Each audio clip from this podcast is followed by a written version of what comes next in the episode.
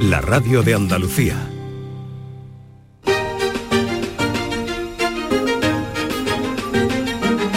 En Canal Sur Radio, Días de Andalucía, con Carmen Rodríguez Garzón.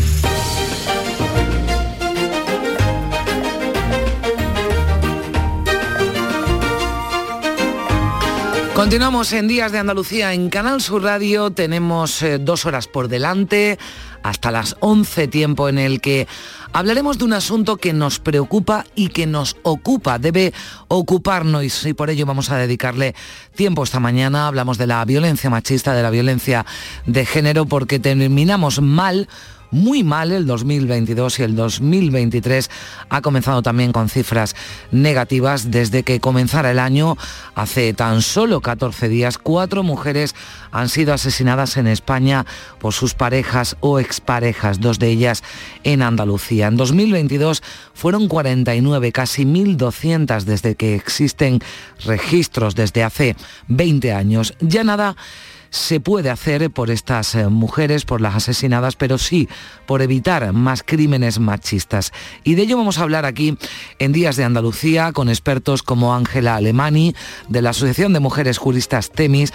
También hemos quedado con Beatriz Pestaña de la Fundación FAD Juventud, porque los datos sobre la visión que los jóvenes tienen sobre la violencia de género son, por ser suaves, bastante preocupantes. En torno a un 20% de chicos y un 8% de chicas considera que la violencia de género no existe o es un invento ideológico. Pues sí que existe, lamentablemente, y además también nos vamos a detener en ello, los expertos alertan de la manosfera, una red que propaga el negacionismo de la violencia machista.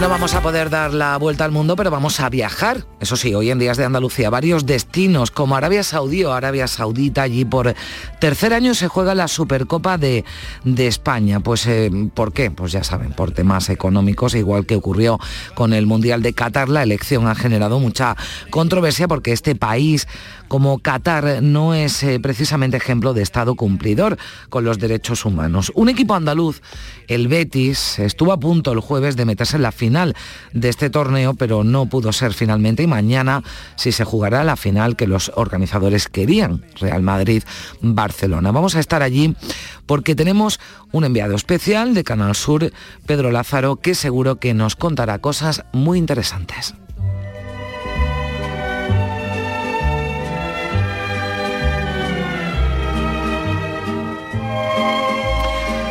Y además, eh, Manuel Navarro, con el que hemos quedado hoy sábado, hoy sábado adelanta su intervención a este sábado, nos atiende desde eh, Roma.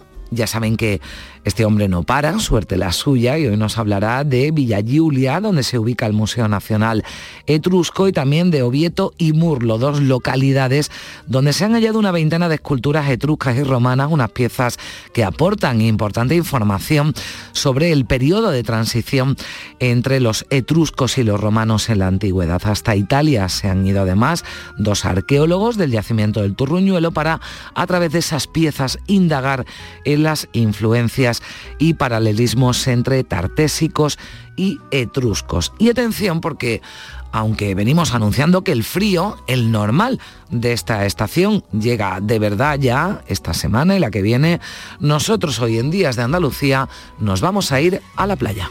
Antes del frío levanta las velas, guardan tu falda los granos de arroz y a ceremonias de luna llena antes del frío, lánzamelos. Están pasando cosas extrañas en algunas playas andaluzas, igual han tenido oportunidad de ver la hierba que ha crecido en la arena de la Antilla, en Huelva, pero fíjense, en el Cabo de Gata, en Almería, se han visto también flores de azafrán. ¿Y por qué ocurre esto? Pues como siempre hacemos, lo que hacemos es citar a expertos y ellos nos dan la explicación. Las playas que tanto nos gustan, pero que no cuidamos lo que deberíamos. Hay una plataforma, Somos Mediterránea, que aglutina pueblos del Levante y también andaluces para alertar de los problemas que afectan a la costa bañada por este mar. La regresión del litoral es una de ellas y ya están preparando desde Cataluña hasta Almería una gran manifestación en Madrid la próxima semana.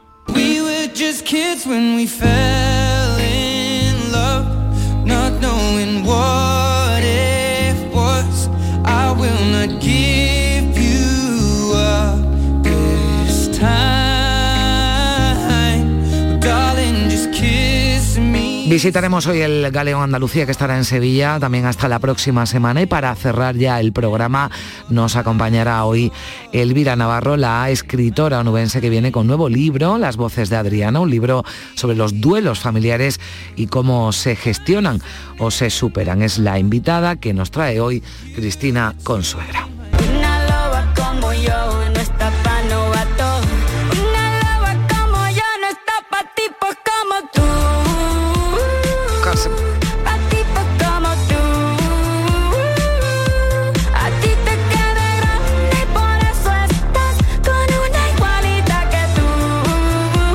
De duelos y de forma de superarlos, sí hablaremos, hablaremos de Shakira. No podemos aislarnos del gran tema de los últimos días.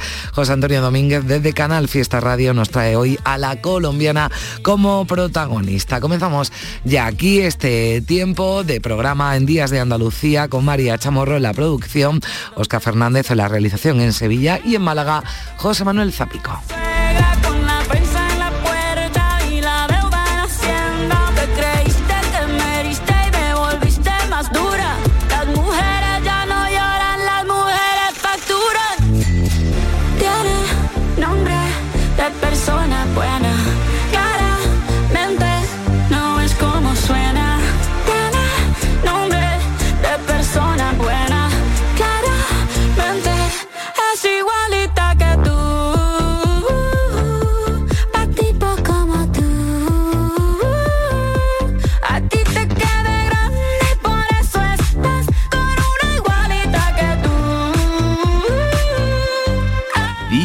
De Andalucía. Con Carmen Rodríguez Garzón. Canal Sur Radio.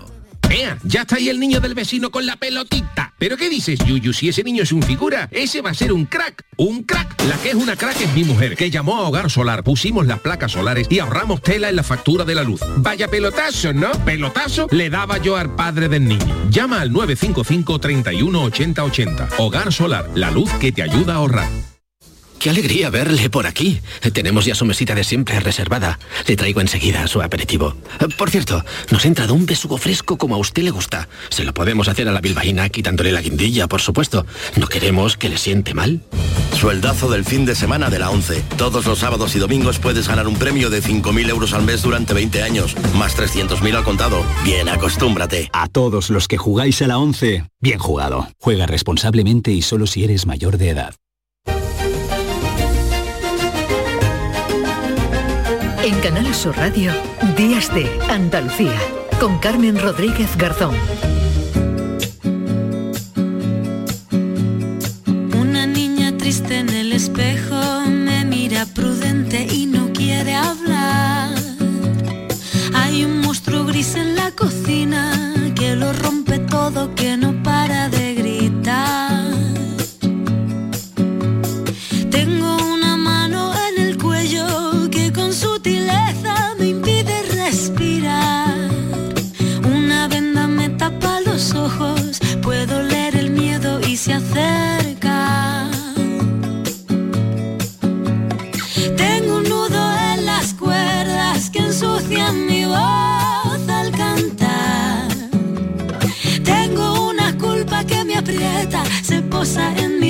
y me cuesta andar. Pero dibujé una puerta violeta en la pared. 9 y 10 minutos de la mañana, ¿qué está fallando? ¿Qué se está haciendo mal para que el número de mujeres asesinadas por sus parejas o exparejas siga creciendo? Llevamos 14 días este 2023 y 5 mujeres han sido asesinadas. No vamos a perder la cuenta, no queremos perderla, queremos ponerle freno, no podemos resignarnos y pensar que esto no tiene solución. Tampoco lo hacen las organizaciones de mujeres. Más de 40 han presentado esta semana un comunicado pidiendo que se les tenga en cuenta a la hora de diseñar las medidas de protección.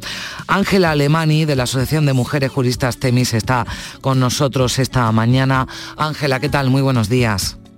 Hola, buenos días. Bueno, tiene sentido que pidan participar teniendo en cuenta que trabajan a diario con las víctimas, que conocen la realidad de estas mujeres, más allá de las cifras que son insoportables. ¿Qué es lo que reclaman desde estas organizaciones, Ángela? Bueno, nosotros mm, lo que reclamamos en primer lugar es que se, valore y se estudie la situación en la, en la que se encuentran las mujeres, pero que se haga desde una desde una perspectiva a medio y a largo plazo, porque evidentemente es verdad que ha habido un repunte en el número de mujeres asesinadas, pero eso no quiere decir que se puedan adoptar medidas de hoy para mañana. Habrá que estudiar, analizar qué cambios ha habido, qué situaciones eh, se han modificado, cómo, se, eh, cómo está afectando a las mujeres. A nosotros, por ejemplo, nos preocupa mucho, nos parece muy escandaloso en esta cifra el porcentaje tan elevado que ha habido de mujeres que previamente habían denunciado. Y, sin embargo, pese a, haber, pese a haber denunciado con anterioridad, el Estado no ha sido capaz de proteger a estas mujeres. Y esto es, una, es algo muy preocupante porque, porque mm, si una mujer va a pedir ayuda y no consigue esta ayuda, pues mm, existe una responsabilidad del Estado y además de eso existe una responsabilidad social porque eso realmente lo que conlleva es que estamos minimizando las conductas mm. socialmente y eso es algo que, que, al minimizar el riesgo pues pues pueden ocurrir lamentablemente los hechos que han ocurrido. Mm. Y claro, algo decíamos está, está fallando, algo no se hace bien, sin duda, cuando una mujer es asesinada por su pareja o es pareja.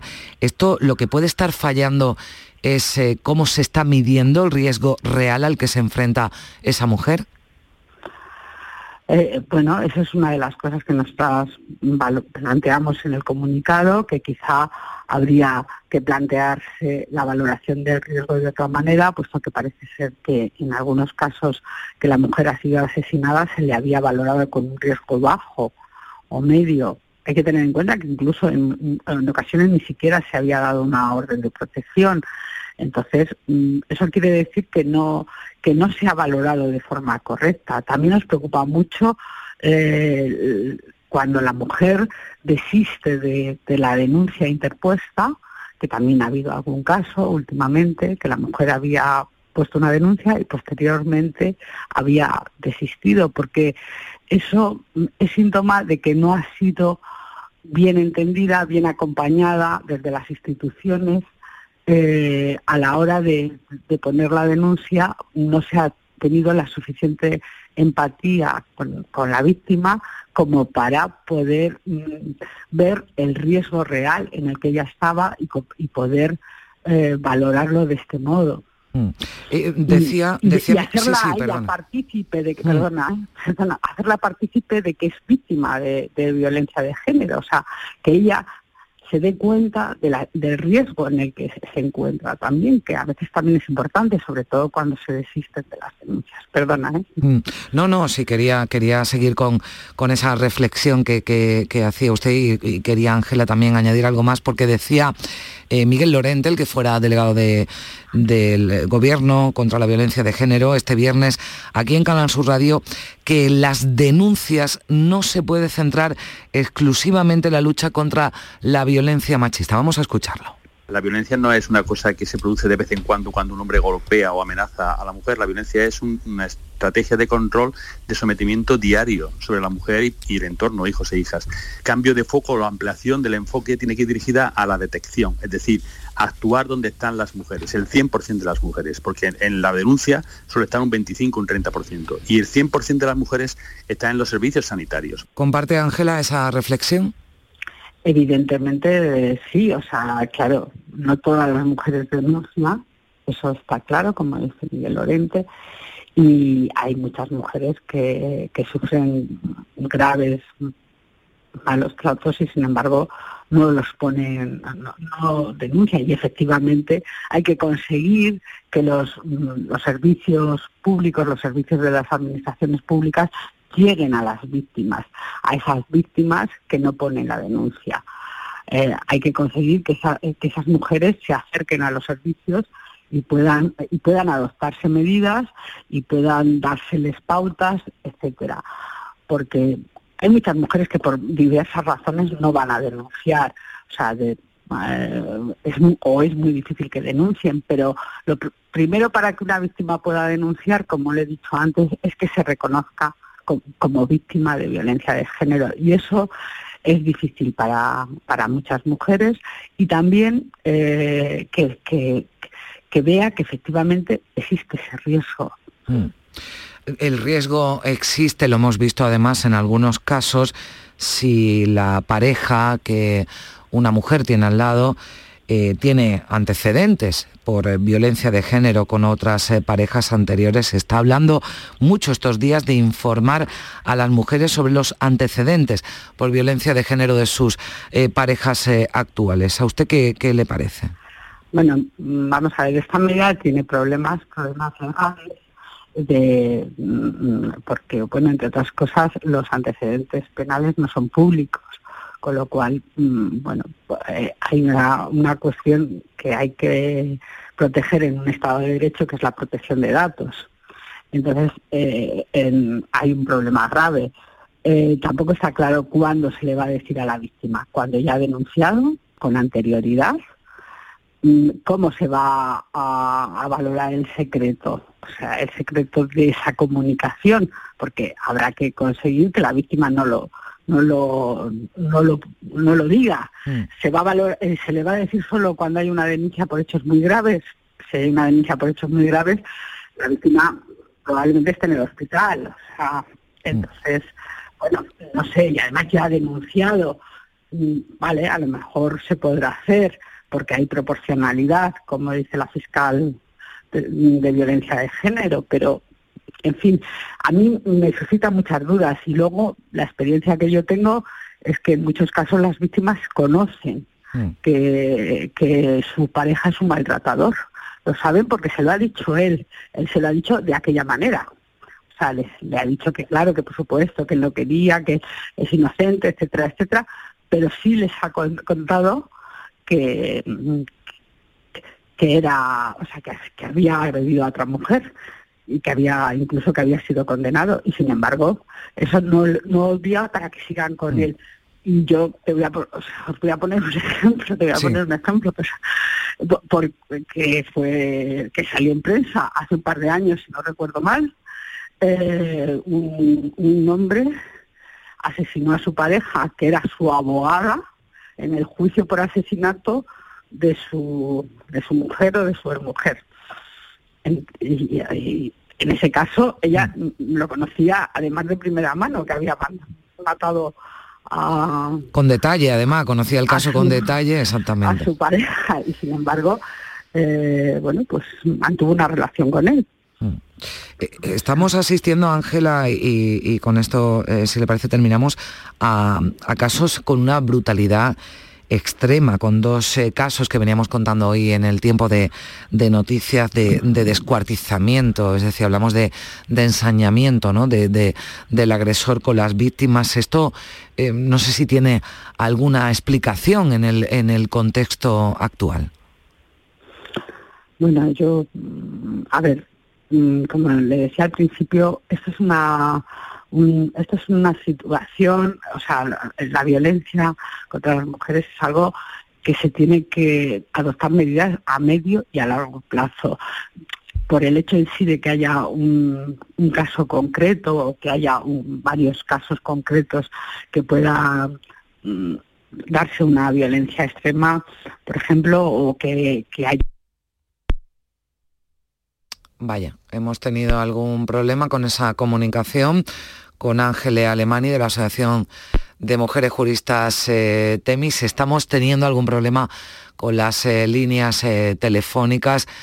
Lo digo porque parece que durante la mañana vamos a intentar resolverlo, pero tenemos algún problema con esa eh, comunicación. Bueno, hablábamos en estos momentos de esos dos casos eh, brutales eh, de los que venimos hablando durante la mañana de, hoy, de ese caso de Marbella que ocurría el pasado domingo, en el que la Guardia Civil, además, nos lo contaba antes nuestro compañero José Valero, va a seguir buscando hoy los restos de esa mujer, de Natalia, que, cuyo cadáver mutilado apareció el pasado domingo en una playa de Marbella, y también ese caso de Barcelona con un actor como eh, protagonista, como autor o presunto autor del, del crimen, del asesinato de su expareja ocurrido en verano de 2021, pero del que vamos ahora conociendo más eh, detalles.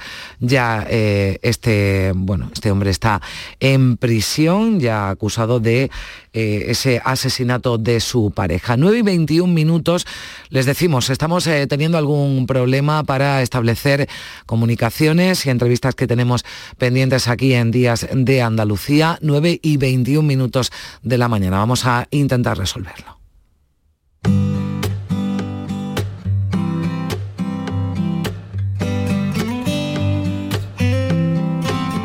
Empezaron los problemas, se enganchó a la pena, se aferró a la soledad. Ya no mira las estrellas, mira sus ojeras cansadas de pelear. Olvidándose de todo, busca de algún modo encontrar su libertad. El cerrojo que le aprieta le pone cadenas y nunca descansa en paz tu dignidad. Se ha quedado esperando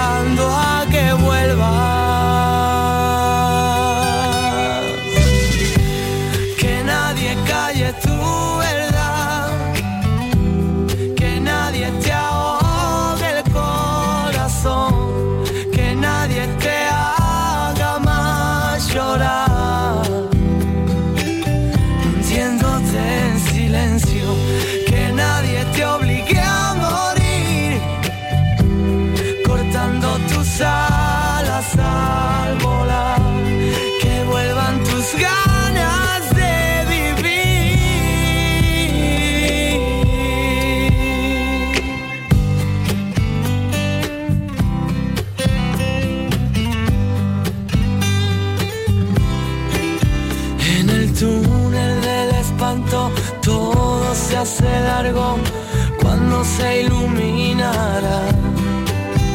Amarrado a su destino, va sin ser testigo de su lento caminar. Tienen hambre sus latidos, pero son sumisos y suenan a su compás. La alegría traicionera le cierra la puerta se sienta en su sofá. Y tu dignidad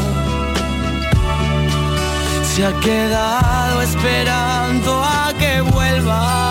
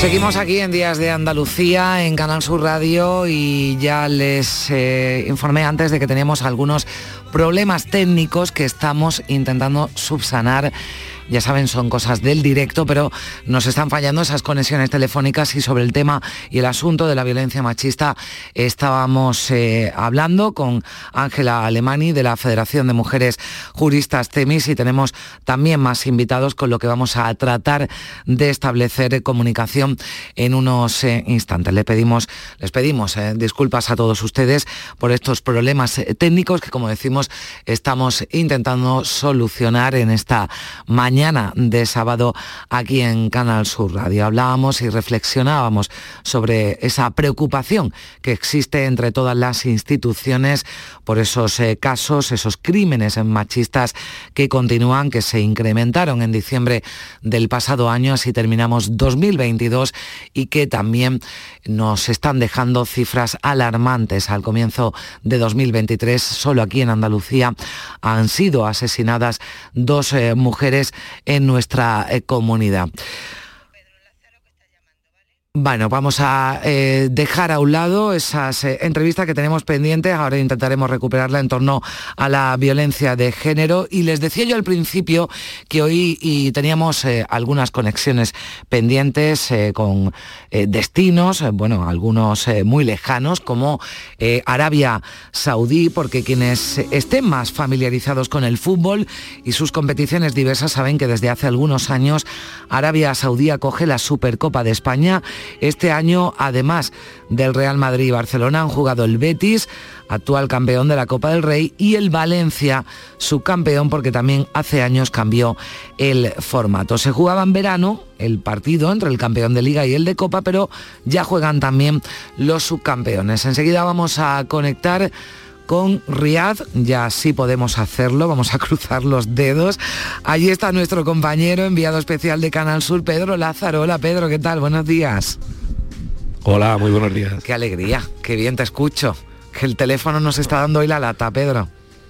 Ah, pues esto, tú sabes, hay un mago a los controles y cuando la técnica funciona y el técnico es bueno, los periodistas funcionamos, si no, no es imposible. Bueno, hay que decir que vas acompañado, ¿no, Pedro, en Arabia Saudí, que por eso nos llega el buen sonido, ¿no? Que compañero técnico te, te acompaña lógicamente tú sabes cómo, cómo, funcionamos nosotros, que somos más bien torpines con esto de la técnica, así que si no fuese por Antonio Barroso, fíjate cómo sonaríamos. Bueno, pues eh, gracias a Antonio Barroso y también hoy a, Oscar Fernández, a María Chamorro, que los tengo aquí.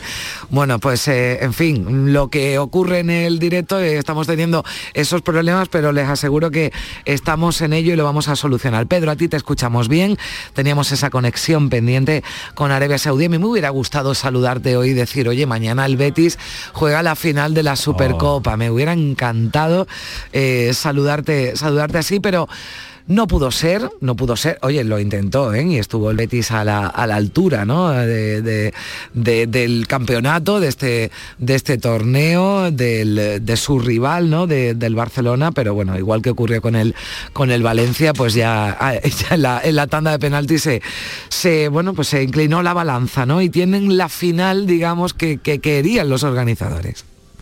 Eso está claro, o sea, toda esta Supercopa se trae hasta aquí para, para tratar de ofrecer a los organizadores y a los que pagan en el fondo 40 millones de euros. Es la razón por la que te estoy hablando hoy desde Arabia Saudí, porque eso es lo que percibe la Federación Española y por eso se trae aquí el torneo. Hmm. Querían un clásico y tienen un clásico. La verdad es que Valencia y Betis lo, vendieron muy caro, especialmente el Real Betis Balompié, que lo tuvo muy cerquita. Estuvo tocando hmm. con, la yema de los dedos, llevó al Fútbol Club Barcelona hasta la final. Es verdad que no empezó bien ese hmm. partido, pero, pero luego se repuso, demostró que el equipo de Pellegrini tiene personalidad y yo creo que, llegaban ayer a Sevilla reforzados después de la imagen que habían ofrecido en esta competición, una competición que, lógicamente les hacía muchísima ilusión, hubiese sido la primera Supercopa de la historia verde y blanca, es un título a tiro de dos partidos y lógicamente pusieron todo, mm. todo en el asador, pero yo creo que sale muy reforzado, el Betis ya va a preparar hoy el partido de Copa, mañana tienen día de descanso para reflexionar un poco sobre todo lo que pasó aquí y cosas importantes, yo creo que están descubriendo un futbolista muy importante como Luis Enrique, que ha vuelto a hacerlo muy bien aquí en la Supercopa,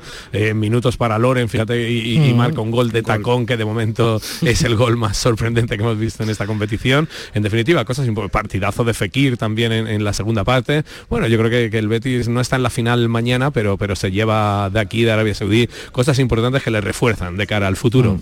Porque, ¿Por qué, lo decíamos antes, por qué desde hace años se juega, eh, no solo fuera de España, sino en un país como, como Arabia, la, la- la final o el torneo, ¿no? Porque ya se juega varios partidos de la, de la Supercopa, ¿no? Entiendo que lo económico aquí tiene mucho que ver, Pedro. No, esto es por lo que se hacen la mayoría de las cosas en, en el mundo, ¿no? En la actualidad, por dinero. Pura y simplemente por dinero. La Supercopa era un torneo que enfrenta al campeón de liga con el campeón de la Copa de Su Majestad el Rey. Se jugaba a un único partido y era el primer partido oficial de la temporada porque se jugaba durante el mes de agosto, la semana antes de que empezase la competición. Un partido, más que un partido era un, enfrentamiento a doble vuelta, es decir, el primer partido se jugaba en el estadio del campeón de Copa, el segundo en el estadio del campeón de liga y de ahí salía el primer campeón de la temporada. Enfrentaba al campeón de Copa y al campeón de liga del año anterior. Mm, Le dio una vuelta a la federación, se inventó un torneo con cuatro participantes para que estuviesen siempre Real Madrid y Fútbol Club Barcelona, campeón de liga, subcampeón de liga, campeón de copa, subcampeón de copa, y se puso a la venta, por decirlo de alguna manera. Arabia Saudí pone 40 millones de euros y lógicamente esa es la razón por la que estamos en Arabia Saudí. Es verdad Mm. que ese dinero es importante. Por ejemplo, lo- el fútbol modesto recibe más dinero que, nu- que nunca, porque la mitad de lo que se recauda aquí en Arabia Saudí se reparta entre el fútbol modesto. Es lo que defiende la Federación De Fútbol, aunque luego hay otras milongas como que esto sirve para mejorar la situación de la mujer en Arabia Saudí. Mentira. Poquito. No, ya, esto no, también no lo decían en, en Qatar, ¿no? Decían, bueno, el Mundial hace que también se abra el mundo, bueno, no, no, no sé. Un espejismo. Sí, me imagino. Oye, Pedro, ¿cómo, cómo se vive el, el- el fútbol allí? Pues aquí se vive una intensidad que no se puede ni imaginar. Lo llevamos contando en las retransmisiones, que delante del pupitre de la cabina de retransmisiones de, de- de- de Canal Sur vemos debates más encendidos de los que veríamos en el Villamarín, en el Santiago Bernabéu o en el Camp Nou. La verdad es que está siendo gracioso desde ese punto de vista ver gente muy diferente a nuestra cultura que se apasiona como nosotros o más por, por- por los equipos los equipos españoles, especialmente por el Real Madrid y el Fútbol Club Barcelona. Hay que decir que el Betis ha ganado esta Supercopa desde un punto de vista de aficionados, porque creo que es verdad que había muy poquitos, 38 llegados desde Andalucía, la Peña Riapita, que está aquí en, en, Mm. en Riad, y poquita gente más, cambio pues de países cercanos, como Emiratos Árabes, con el que charlábamos con una pareja encantadora el mismo día del partido del Real Betis Balompié, y no vemos aficionados españoles, ni del Barça ni del Madrid, fíjate con, con lo que convocan esa- ese tipo de, de clubes, supongo que se reservarán para otras citas, pero lo cierto es que no han venido aficionados locales, pero los aficionados... Algunos del Betis sí hemos visto por ahí. Sí, sí, sí, sí, son los que más, son los que más hemos visto. Oye, pero- Son los, los aficio- la- la- las banderas y bufandas verdes y blancas son las únicas que han portado aficionados llegadores de nuestro país. Bueno, que digo yo que el viaje además de largo será caro, Pedro, o sea que no estamos... Pues eh, no te creas. ¿No? Pues no te creas. Mira, yo estoy alucinando porque yo soy de los tíos torpes que no coge un vuelo barato en su vida. No, no, no, no ha pillado una oferta de esas que uno que se va a alguien, por dado- 7 euros. Exactamente, pues, Nunca. no, yo tampoco. Pues, pues- pues te explico. Ha habido gente aquí del Real Betis Balompié que se han plantado en Arabia Saudí pagando 70 euros. No me lo 80 puedo euros. creer. Como te lo estoy contando. 70. Ayer nos encontrábamos, estábamos dando por una. Coge el teléfono no de esa gente para que sí, no sí, cojan sí, los viajes. Pedro, por Dios. Es increíble, 70 euros, no- nos echábamos las manos a la cabeza. Y, y- y ya te digo, o sea, la gente ha tirado de ingenio, no te puedes imaginar lo que nos contaban el día del partido del Betis, unos chavales que han venido, que hicieron Sevilla-Barcelona, Barcelona-Roma, Roma-Bucarest, Bucarest-Riad, Eh, otra familia que lo hizo a través de Viena, otros que fueron por un aeropuerto centroeuropeo, por Estambul. No te puedes imaginar las rutas que se ha buscado la gente para llegar desde Andalucía a Arabia Saudí, especialmente a ese partido de- del pasado jueves. Y ahora pues están pasando algunos días, porque bueno, Riad no es la capital en la Mm. que uno le gustaría estar tres días porque no para de ver cosas. Tampoco te creas que aquí, aquí hay, muchas que cosas que ver. ver. Claro, y la mayoría pues tenían billetes para el lunes, lógicamente, porque todos confiábamos en tener al Betis mañana, pero no, tendremos al Real Madrid y al Barcelona y mira, y ahora estamos en el mismo escenario del partido, estamos en el estadio del Rey Fat porque a las 10 es la rueda de prensa de Carlo Ancelotti previo al partido, a las 11 menos cuarto la de Xavi Hernández, se van a hacer una foto los dos entrenadores y viviendo ya el clásico con, con intensidad, especialmente la prensa española que nos hemos desplazado y, y poco más, porque en la ciudad tampoco te creas que este torneo enamora y están los árabes hablando constantemente de, la Supercopa de España que se celebra en su país. Bueno, pues eh, te vamos a seguir escuchando, entonces seguro, porque ya te quedas ahí para la, para la final y ya, bueno, pues le das una vuelta otra vez a Ría, ¿no? A ver lo, lo, que habéis visto. Bueno, pues el equipo que se ha desplazado eh, de Canal Sur, eh, de Canal Sur Radio, enviado especial Pedro Lázaro.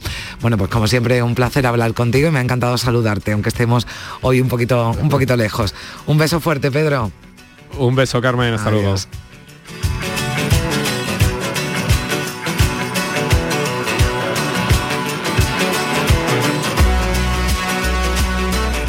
cruzar los dedos, 9 y 35 minutos, eh, parece que ya estamos solucionando algunos de los problemas que estábamos teniendo al principio del programa. Antes eh, que nada vamos a eh, despedir que se ha cortado la comunicación y no queríamos ser maleducados. Ángela Alemani de la Asociación de Mujeres Juristas Temis. Ángela, ¿te escuchamos ahora bien? Hola, sí, creo que sí. Bueno, pues disculpa que hemos tenido ese problema y hemos perdido la, la comunicación, pero hemos tenido tiempo estos minutos para hablar de lo que está eh, fallando en el sistema, de los eh, riesgos que nos están evaluando, Ángela, y de lo que queda y de lo que queda por hacer. Así que te agradezco mucho, Ángela, que nos hayas acompañado durante estos eh, minutos y ojalá, ¿verdad? La próxima vez que hablemos estemos dando mejores noticias, mejores noticias y hablando de que esos sistemas, del que el sistema está funcionando. Sí. Dime. Pues sí, esperemos que así sea y que bueno y que se nos escucha a las organizaciones de mujeres. Pues que se les escuche. Nosotros os, os hemos escuchado aquí. Ángela, gracias. Un abrazo. Bueno, hasta luego. Adiós. adiós. Bueno, vamos a hablar ahora también de la, de la Manosfera, que es la red de sitios web, foros online que propaga el negacionismo de la violencia machista y que, que promueven una masculinidad contraria a los derechos de las mujeres. Tenemos ya en línea a Pau Crespo, que es director del Máster Universitario en Intervención Interdisciplinar en Violencia de Género de la Universidad Internacional de Valencia. Pau, ¿qué tal? Buenos días. Buenos días, Carmen. ¿Qué tal? ¿Qué es esto, de la, sí, ¿qué es esto de la manosfera? Eh, ¿Y cuándo surge, además, como, como, red, como red organizada, no podríamos decir? Bien, tenemos que tener en cuenta que la manosfera es una forma de denominar todos esos espacios de contenidos directamente sexistas, machistas, denigrantes, cosificadores de las mujeres. No es tanto eh, un sitio web, por decirlo de una forma así muy, muy burda, no es que esté www.manosfera.com y ahí entremos. No, son todos esos contenidos que pueden alojarse, no quiero nombrar ningún espacio en concreto, pero en redes sociales y pueden intercambiarse por un grupo, pueden estar en un foro que tenga por objeto eh, compraventa de casas y se aproveche también para la transmisión de estos contenidos. Entonces es importante que tengamos en cuenta esta cuestión. Y aquí, eh, ¿cuándo surge? Realmente han estado presentes eh, desde, podríamos decir, sería la actualización, pues desde un chiste sexista o comentarios cosificadores, etcétera, etcétera con la, mm. eh, la, erupción de las nuevas tecnologías y sobre todo la expansión de las redes sociales en todas sus diferentes formas, plataformas, aplicaciones, etcétera, etcétera, se han encontrado espacios de comunicación entre esas masculinidades tóxicas y eh, muchos eh, hombres buscan estos espacios para reafirmar su identidad tóxica masculina, su identidad tradicional denigrante. Mm. Eh, ¿Qué peligro se entraña, Pau? Porque ahora hablaremos con la Fundación FAD de la percepción que los jóvenes tienen de la violencia de género, pero eh, esta red, esta manosfera, precisamente cala entre los que aún están formando ¿no? su personalidad y, acogen, ¿no? asumen esas ideas negacionistas e incomprensibles. Totalmente. Eh, eh, antes de abordar los jóvenes, por una parte sirve para los que no son tan jóvenes para seguir reafirmándose y seguir creándose espacios.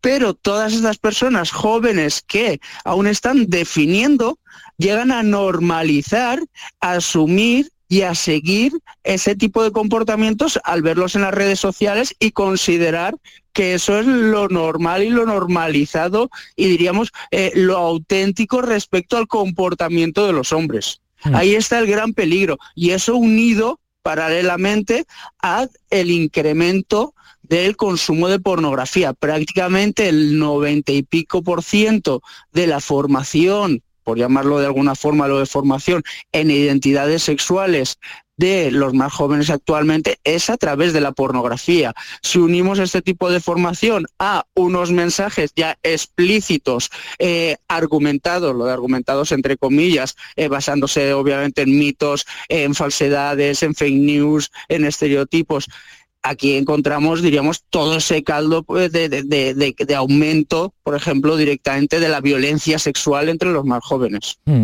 Eh, mm, hay quien puede decir, eh, bueno, esto es eh, libertad de expresión, pero, pero no lo es, ¿no? no, no lo es y obviamente la, libertad de expresión tiene unos límites y acaba donde empieza la protección de otros bienes jurídicos que se, eh, que se consideran que están por encima de, la propia libertad de expresión. Generalmente y obviamente eh, eh, en un medio de comunicación libertad de expresión solemos tender a ponerlo como uno de los bienes fundamentales y obviamente lo es, pero por encima de él hay otros bienes que hay que proteger, como en este caso, por ejemplo, sería la, la, libertad a una vida libre de violencias de las mujeres. Ese está por encima. Y los límites a la libertad de expresión los tenemos asumidos en muchos campos eh, mm. y, a veces incluso de forma inconsciente. Eh, un ejemplo muy claro, y no es que yo ahora quiera hacer apología, eh, pero la publicidad de tabaco está prohibida directamente. Eso es un límite a la libertad de creación, de publicidad. De, pero porque mm. hemos asumido como sociedad que tenemos que limitarlo. Hemos limitado el, eh, en horario de, emisión, donde pueden haber menores, eh, películas eróticas o pornográficas, porque, y eso es un límite a la libertad de expresión, pero porque consideramos que hay un bien por encima. Entonces es un claro ejemplo mm. donde acaba eh, esa libertad de expresión. Mm, el, surgimiento, digamos, el crecimiento de esta manosfera eh, Pau viene relacionado ¿no? también con el auge del, del feminismo ¿no? en los últimos años.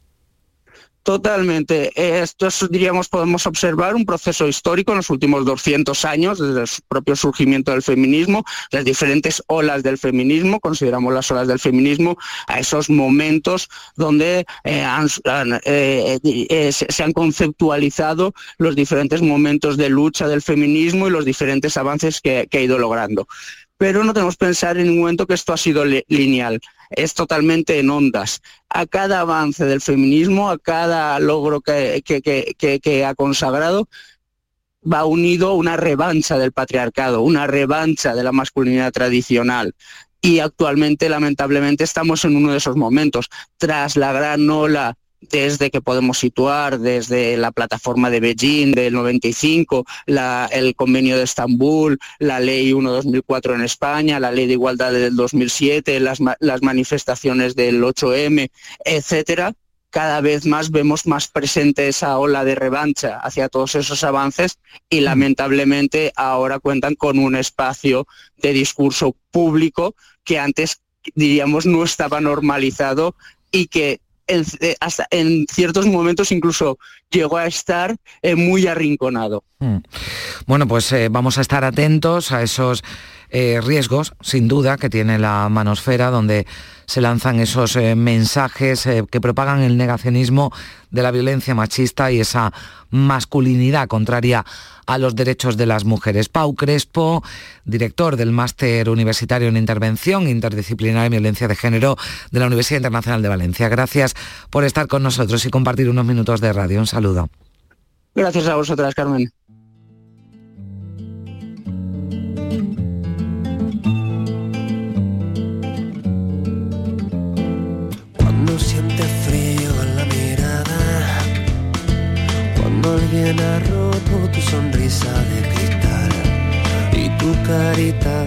Porcelana se acuerda de su mano es hora de empezar a andar. Se acabaron las lágrimas.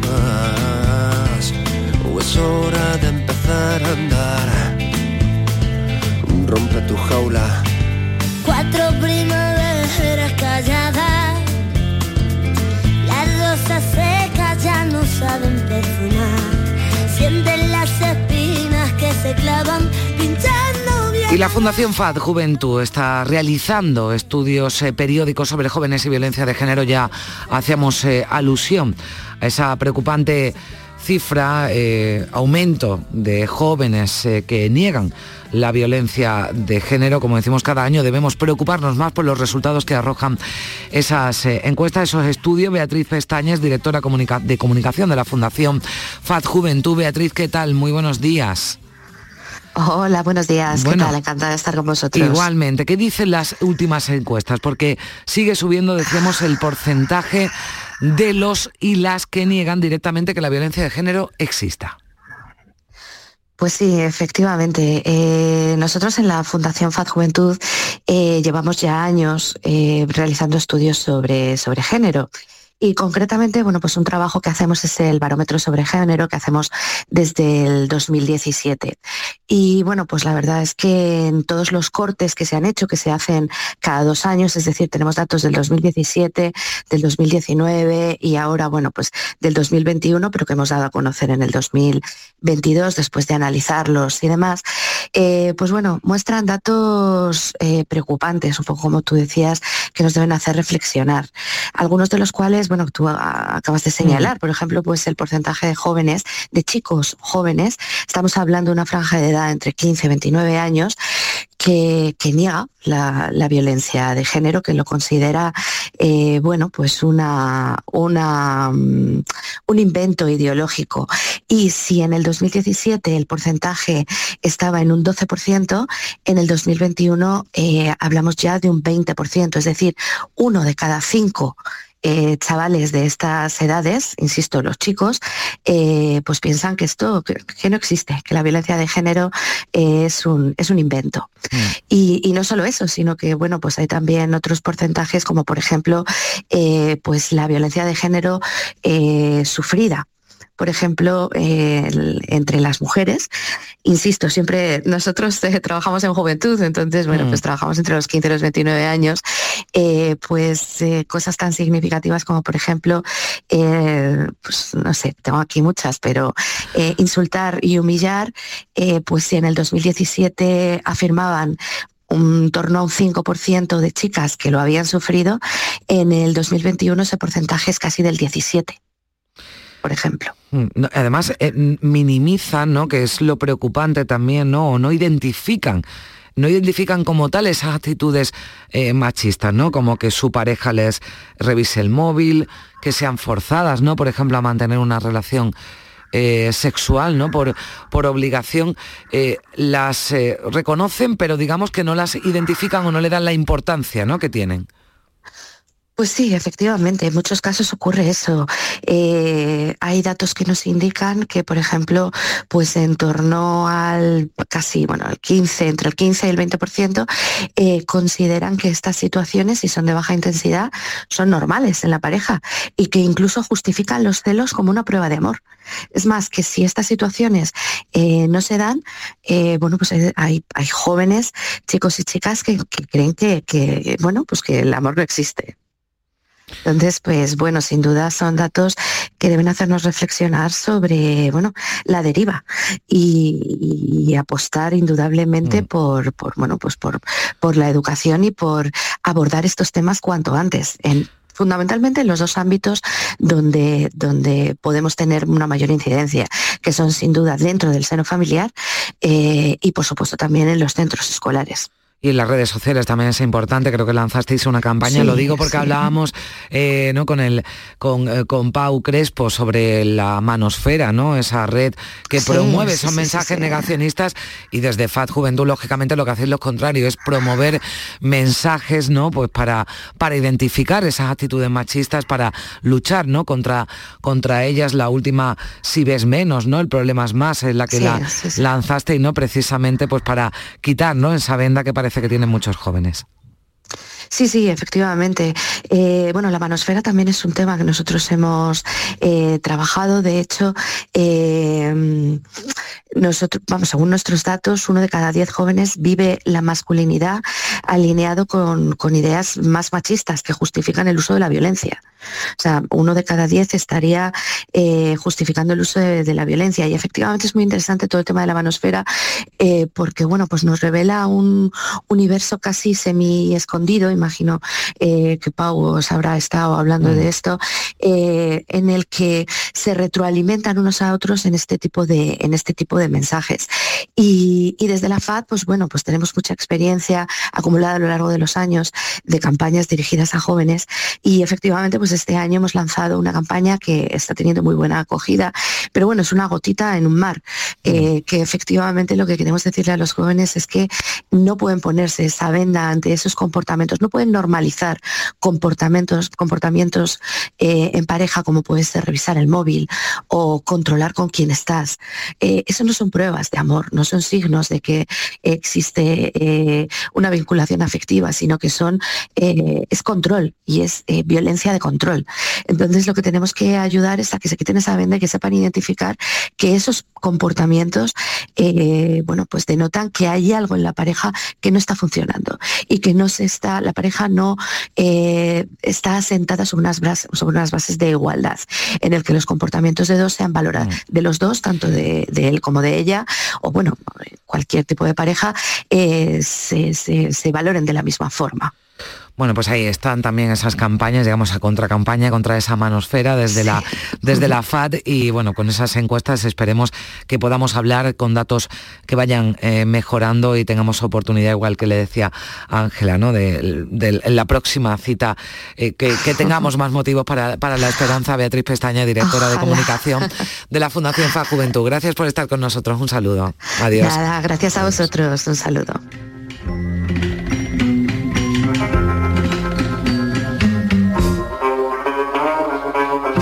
En Canal Sur Radio, Días de Andalucía, con Carmen Rodríguez Garzón. Canal Sur Radio, la radio de Andalucía.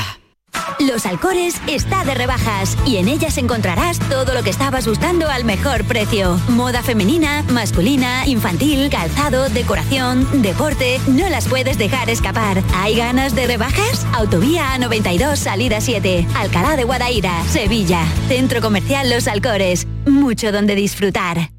Consigue mejorar tus notas este curso. No te la juegues. En Academia Méndez Núñez abrimos grupos de clases de apoyo y preparación para la selectividad. También abrimos nuevos grupos de idiomas y de oposiciones de administrativo. Contamos con clases online y presenciales. Ven a Academia Méndez Núñez y lo conseguirás. Más información y reservas en academiamn.com. En Canal Sur Radio, Días de Andalucía, con Carmen Rodríguez Garzón. Bajo el cielo de Andalucía.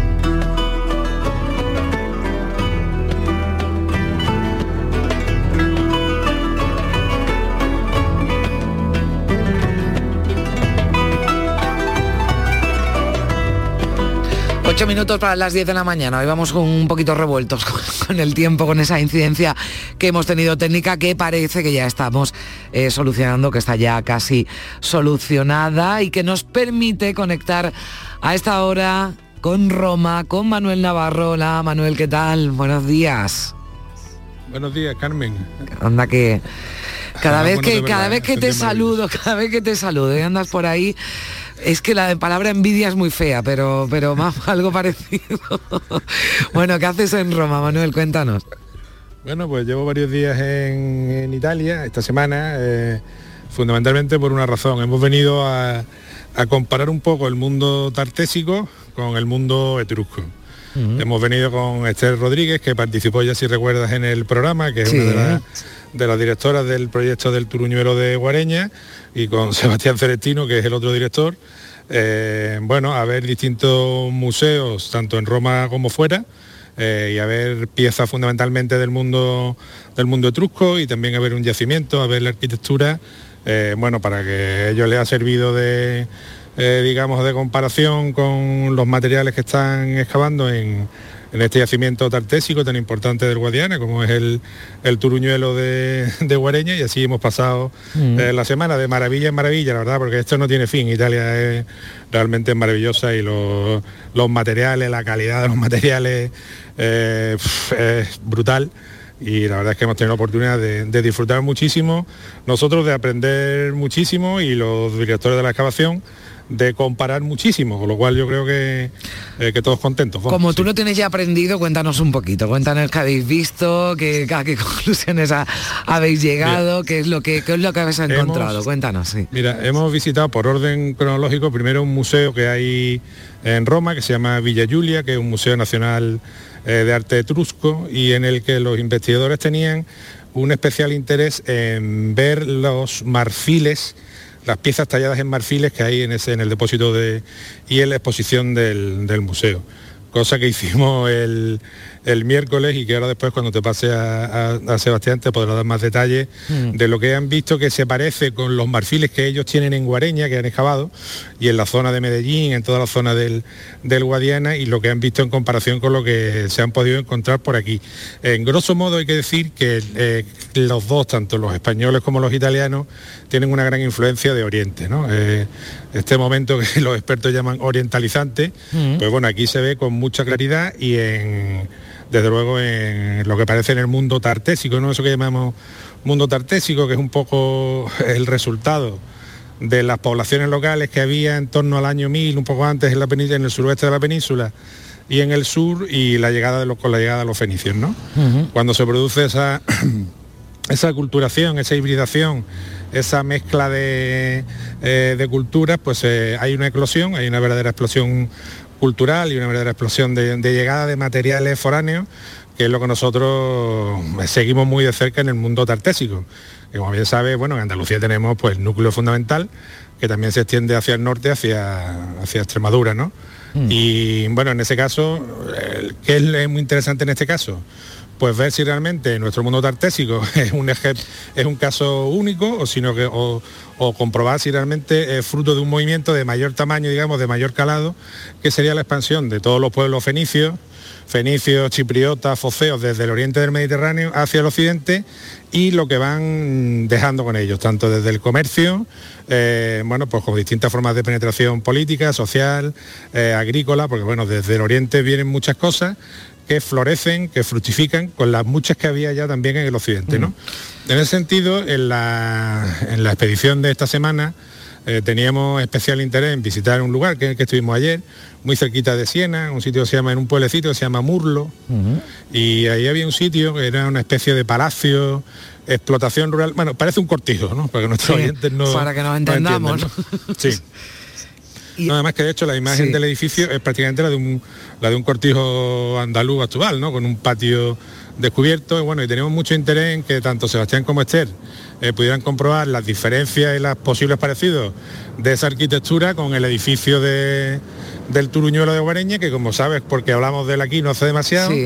es un edificio que se está excavando, que se está descubriendo, que se vuelve a excavar ahora en el, en el mes de febrero y que no tiene todavía una definición clara en boca de sus propios investigadores, sino ahora, insisto, cuando Mira, pase a lo vamos, Sebastián el tema del pásamelo, edificio. pásamelo ya, eh, Manuel, porque nos quedan ya tres minutitos para las 10 y por lo menos Venga, vamos a saludarlo. ¿vale? Vamos Claro. a saludar a, a- a Sebastián y a Esther que están acompañando a Manuel Navarro en este interesantísimo eh, viaje. A ver si ya nos escucha Sebastián. Hola, ¿qué tal? Buenos paso. días. Hola, Sebastián. Hola, muy buenos días. ¿qué Buenos días.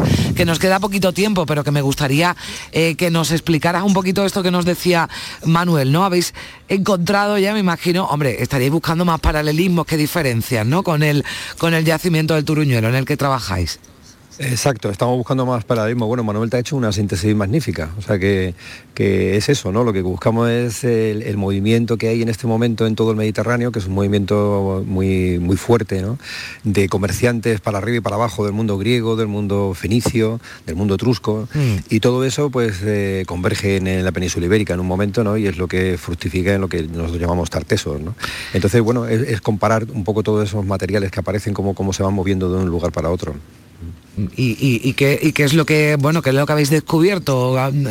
Dime algo concreto, sí. Lo, que hemos visto es que, por ejemplo, bueno, por la artesanía, ¿no? Como, como los artesanos también se mueven, es decir, que los, por ejemplo, los marfiles que aparecen en el Turuñuelo. Ay, los duendes de la radio, ¿cómo están hoy? En fin, bueno, queda un minutito para llegar a las 10 de la mañana. Hemos perdido esa comunicación con, con Roma Vamos a respirar un poquito.